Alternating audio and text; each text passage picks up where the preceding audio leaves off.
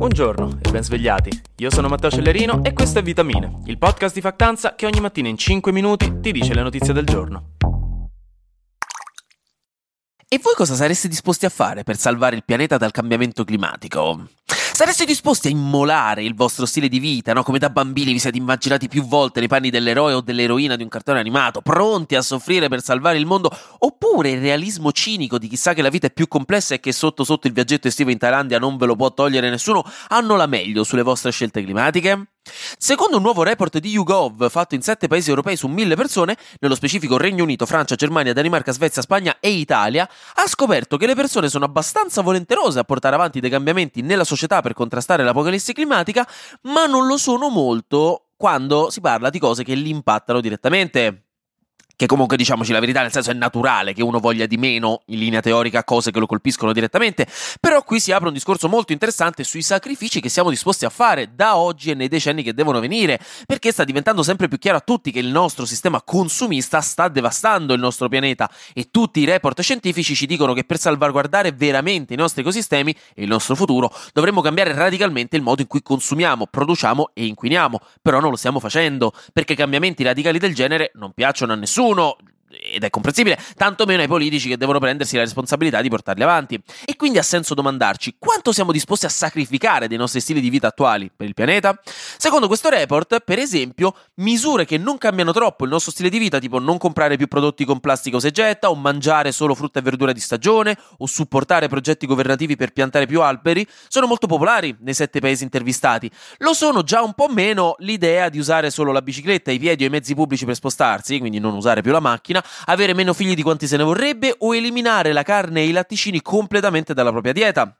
I cittadini europei invece, per esempio, sarebbero molto contenti se il governo desse loro soldi per rendere le case più efficienti energeticamente, ma pochissimi lo farebbero di tasca loro, oppure in pochissimi sarebbero disposti ad accettare di pagare accise più alte sulla benzina. È un report, quindi questo qua, seppur limitato, molto interessante, perché in realtà ci mostra un aspetto critico che rappresenta per noi anche uno spunto di riflessione molto importante, posto che, ripeto, è più che normale che uno non voglia vedere modificato direttamente il suo stile di vita, è un istinto completamente umano e spesso entrano in gioco mille altri fattori, primo fra tutti quello economico. Inoltre, una larghissima parte della responsabilità del cambiamento climatico è delle fasce più ricche della popolazione, proprio dell'1% più ricco e delle grandi aziende.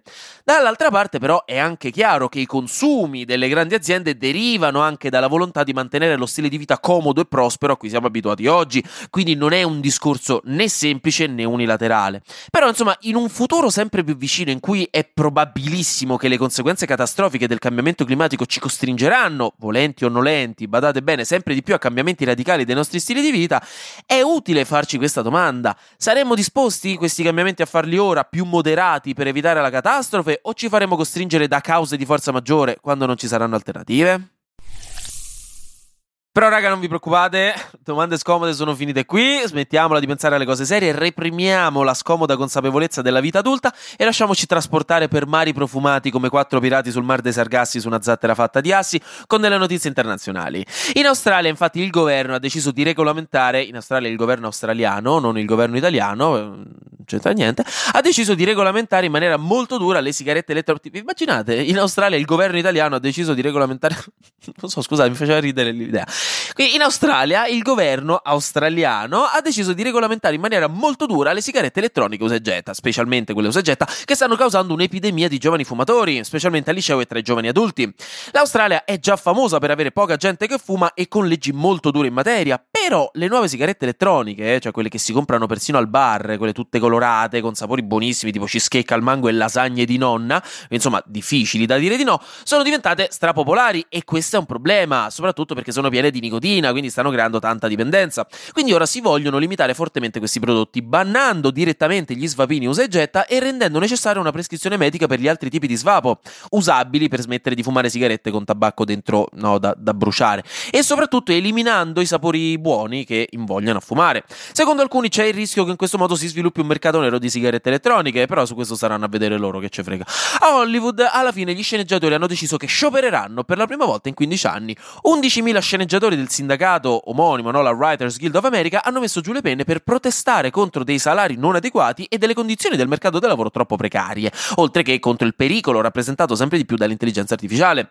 E questo avviene dopo mesi di contrattazione tra la Writers Guild e il resto dell'industria, che non ha avuto i risultati sperati, quindi insomma adesso si sciopera. E considerando che durante l'ultimo sciopero vennero bruciati 2 miliardi di dollari, nonché molte produzioni di film, ecco che Hollywood ha una bella gatta da pelare. Infine, Tinder ha deciso di chiudere in Russia. Entro il 30 giugno l'app non sarà più utilizzabile per protesta contro l'invasione della Russia in Ucraina. Quindi insomma in pratica gli sta dicendo avete voluto fare la guerra e mo non vi faccio più scopare. Torniamo ora in Italia, dove è uscito il trailer della seconda stagione dei Dei Ferragnez, no? la serie Amazon Prime sulla famiglia Kardashian di Locate Triulzo. Uscirà su Amazon Prime il 18 maggio, se vi interessa. Mentre l'Istat ci avvisa che, ai noi, l'inflazione è tornata a crescere dello 0,5% dal mese scorso e complessivamente dell'8,3% in un anno. Quindi, insomma, le cose rispetto a maggio scorso costano l'8,3% in più di base. Prevalentemente l'aumento è causato dalla salita dei prezzi dei beni energetici non regolamentati, mentre molti altri indici in realtà sono un po' scesi, però anche a livello europeo l'inflazione è salita, quindi non siamo solo noi quelli sfigati. Come ultima notizia italiana invece faccio un trigger warning per suicidio, se non volete sentire come tematica eh, suicidio, quindi insomma lo dico così nel caso vogliate saltare di un 30-40 secondi in avanti. Però l'Interpol ha dato l'allarme in Italia perché dal Canada qualcuno sta vendendo online dei kit per il suicidio, ma in realtà da un paio d'anni, comunque dei kit con nitrito di sodio dentro da usare proprio per smettere di vivere. Kit che avrebbero causato già 4 vittime, se non di più, nel Regno Unito e che sarebbero stati comprati da 9 persone in Italia, di cui una, ai noi, noi sarebbe già morta, quindi ora le varie centrali di polizia e dei carabinieri di tutta Italia sono in allerta e alla ricerca di questi kit, prima che sia troppo tardi. Finiamo con un tema un pochino più sereno, però non proprio positivo in realtà, perché una nuova ricerca ha scoperto che fare sonnellini, no, le sonore ronfate, le dormitone soddisfatte per 30 minuti o più regolarmente, avrebbe effetti negativi sulla salute, perché sarebbe correlato a un indice di massa corporea più alto, cioè maggiore grasso corporeo, che però di suo è un indicatore non troppo affidabile, questo ovviamente lo devo dire, ma comunque, insomma, è soprattutto una pressione sanguigna più alta e altre condizioni legate a diabete e problemi cardiaci. Quindi, insomma, comunque aspetti della salute non proprio positivissimi. E non si conosce ancora bene bene quale sia il legame causale no, tra i sonnellini eh, regolari e questa cosa, però sembra che dormire tanto, insomma, durante la giornata non faccia benissimo. Mi dispiace, ve l'ho detto, questa è la dura verità.